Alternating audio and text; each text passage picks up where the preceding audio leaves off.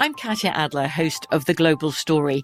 Over the last 25 years, I've covered conflicts in the Middle East, political and economic crises in Europe, drug cartels in Mexico. Now I'm covering the stories behind the news all over the world in conversation with those who break it. Join me Monday to Friday to find out what's happening, why, and what it all means. Follow the global story from the BBC wherever you listen to podcasts.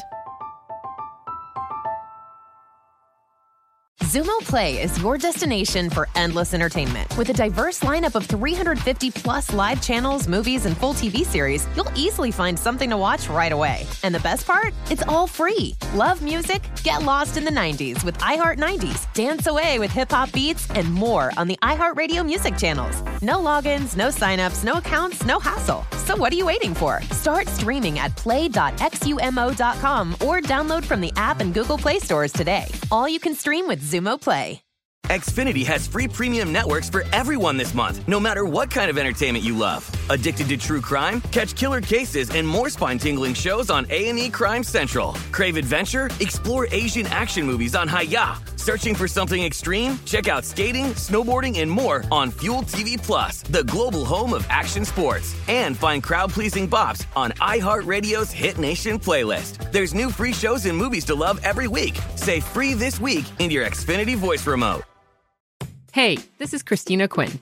I'm the host of Try This, the Washington Post's new series of audio courses.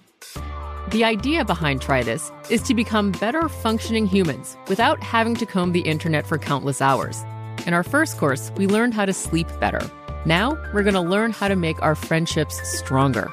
I'll offer expert tips that are doable, and I'll keep it short. So let's do this. Class is in session. Find Try This from the Washington Post wherever you listen. Commencement Speeches for the Class of 2020 is a production of iHeartRadio.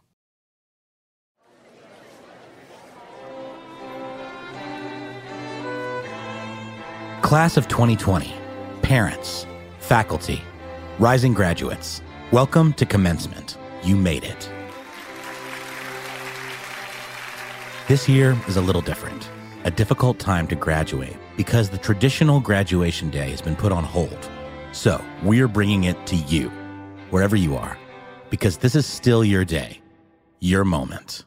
And now put your hands together. It's time to be inspired. This year's commencement speaker, the one and only Josh Clark.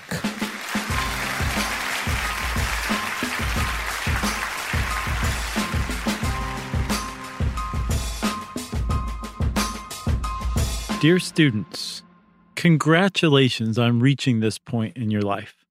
It's a big deal, and you should be proud of yourself. Now that you've gotten here, I've come to fill you in on a little secret. You've been told for practically your whole life now how special you are, how singularly important you are, how packed with uniqueness you are. And that is true. You are special and unique, and you are important. But your parents and teachers haven't been telling you the whole truth all of your life. They've only been showing you a part of the bigger picture. Surely you've noticed hints of this throughout the time that you were in school, like when you got older and suddenly the stories in history class began to get a lot darker. They told you all those same stories when you were younger, they just arranged the picture without all of the pieces to keep you from truly understanding. And perhaps you resented it when you realized the whole truth had been kept from you. That's understandable. Most of us do feel that way. But don't waste your time stewing on this. Each generation does it to the next. They think it protects the young, when really it just keeps things as they are. The important thing here is to learn from that experience, because people are going to continue to do this to you your whole life. People will try to lay out the pieces of the truth that fit together to make the picture they want you to see. It's a way to get people to do what you want them to. And throughout your life, you will get this from all sorts of people people you're friends with, people you love, people on television, people on the internet, people running your government, people running other people's governments. Your actions and your thoughts are powerful and influential, and people want to sway them. This means that you will have to learn to think for yourself. Do your own research. Seek out people who are experts on the topic. Talk to other people. In this day and age, It's not enough to trust your eyes or your ears.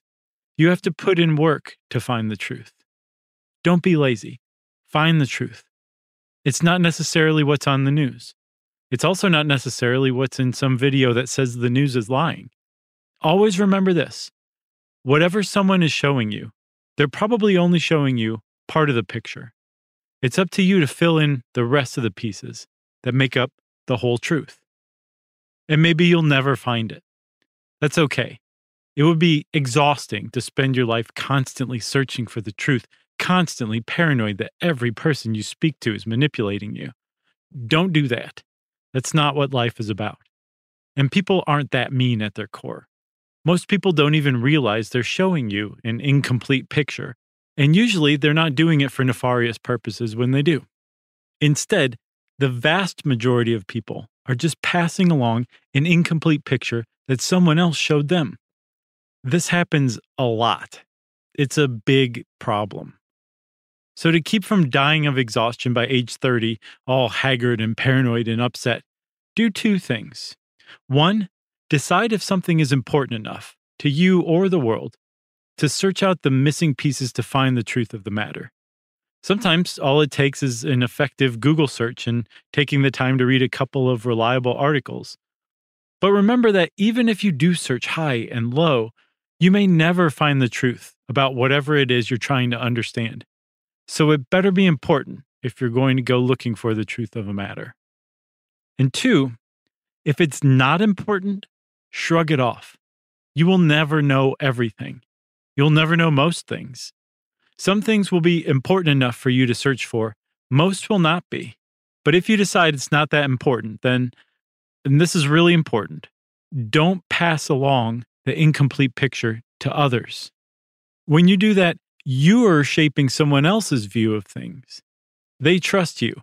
They know you're a good person with the good of the world at heart. So why would you lie?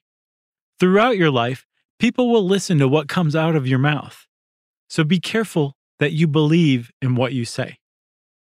But back to what I was saying before about your parents and teachers giving you an incomplete picture.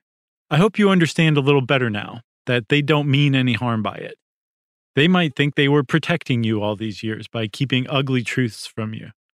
But those ugly truths, hard as they can be to take, are what allow us to grow as people. If you see a beautiful flower, you admire it and are glad that it's there. If you see a weed growing, though, you pull it. But if the people around you are telling you that the weed you're seeing is actually a flower, it's hard to know otherwise. And it's even harder to know that the weed should be pulled. Remember that your parents and your teachers weren't lying to you because they wanted to deceive you. Their parents and their teachers showed them pictures of weeds that grow in our world and told them that they were flowers too. And their parents' parents and their teachers' teachers told them. Some weeds have been called flowers for so long that no matter what you say to some people, they will fight you tooth and nail that the weed is a flower. That's their truth and people are deeply protective of what they hold to be true, even when it's not true at all. Part of the reason they'll fight and argue with you when you tell them a flower is actually a weed is just simple laziness. It takes a lot more effort to pull a weed than it does to pretend it's a flower. But the bigger reason they'll argue is because they don't want to believe they've been wrong all this time. The thing is, no matter how long everyone's called a weed a flower, there are some aspects to a weed that a flower doesn't have that will always give a weed away, like hurting people. If something that people you know say is a flower harms other people, it's really a weed. Weeds can hurt people in all kinds of ways. Maybe they give rights to some people, but not to others. Maybe they make it so some people have more wealth and power than they could ever possibly use, while other people have so little they can't barely scrape by. Other weeds make it so that when some people hurt other people or other life or the planet, they don't get in trouble for it. If you suspect a flower is really a weed and you look at it closely enough, you'll see that the people who say it's a flower are the ones who get all the benefits from it. And you'll also find there's a whole other group of people out there who've been calling it a weed all this time. It's just that nobody's listened to them. And sometimes it's even worse than that. Sometimes those people are told that their own flowers are weeds. So, what does all of this have to do with you being special and unique? Excellent question. And actually, that's the whole point of everything. It's not a lie that you are special and unique. You are both of those things, but not simply because you're you, as you've been led to believe all these years. That's an incomplete picture of the whole truth. You are special and unique because you were born a human being. All human beings are special and unique, not just as individuals, but the whole human race. Every one of us is special. Every one of us is unique. And the same goes not just for human beings, but for all living things. Life is special. And in this way, every single person that you will ever meet in your entire life is as valuable and worthwhile as you are. Some of these other people you'll meet will disagree with you, and some of them may harm you. Just because a person is unique and special doesn't mean that they're good. But as hard as it can be to remember sometimes, never forget that on the whole, human beings are generally good.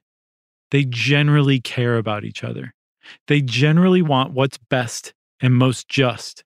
Don't forget that humanity is generally good. It's just that sometimes other people don't recognize a flower as really a weed.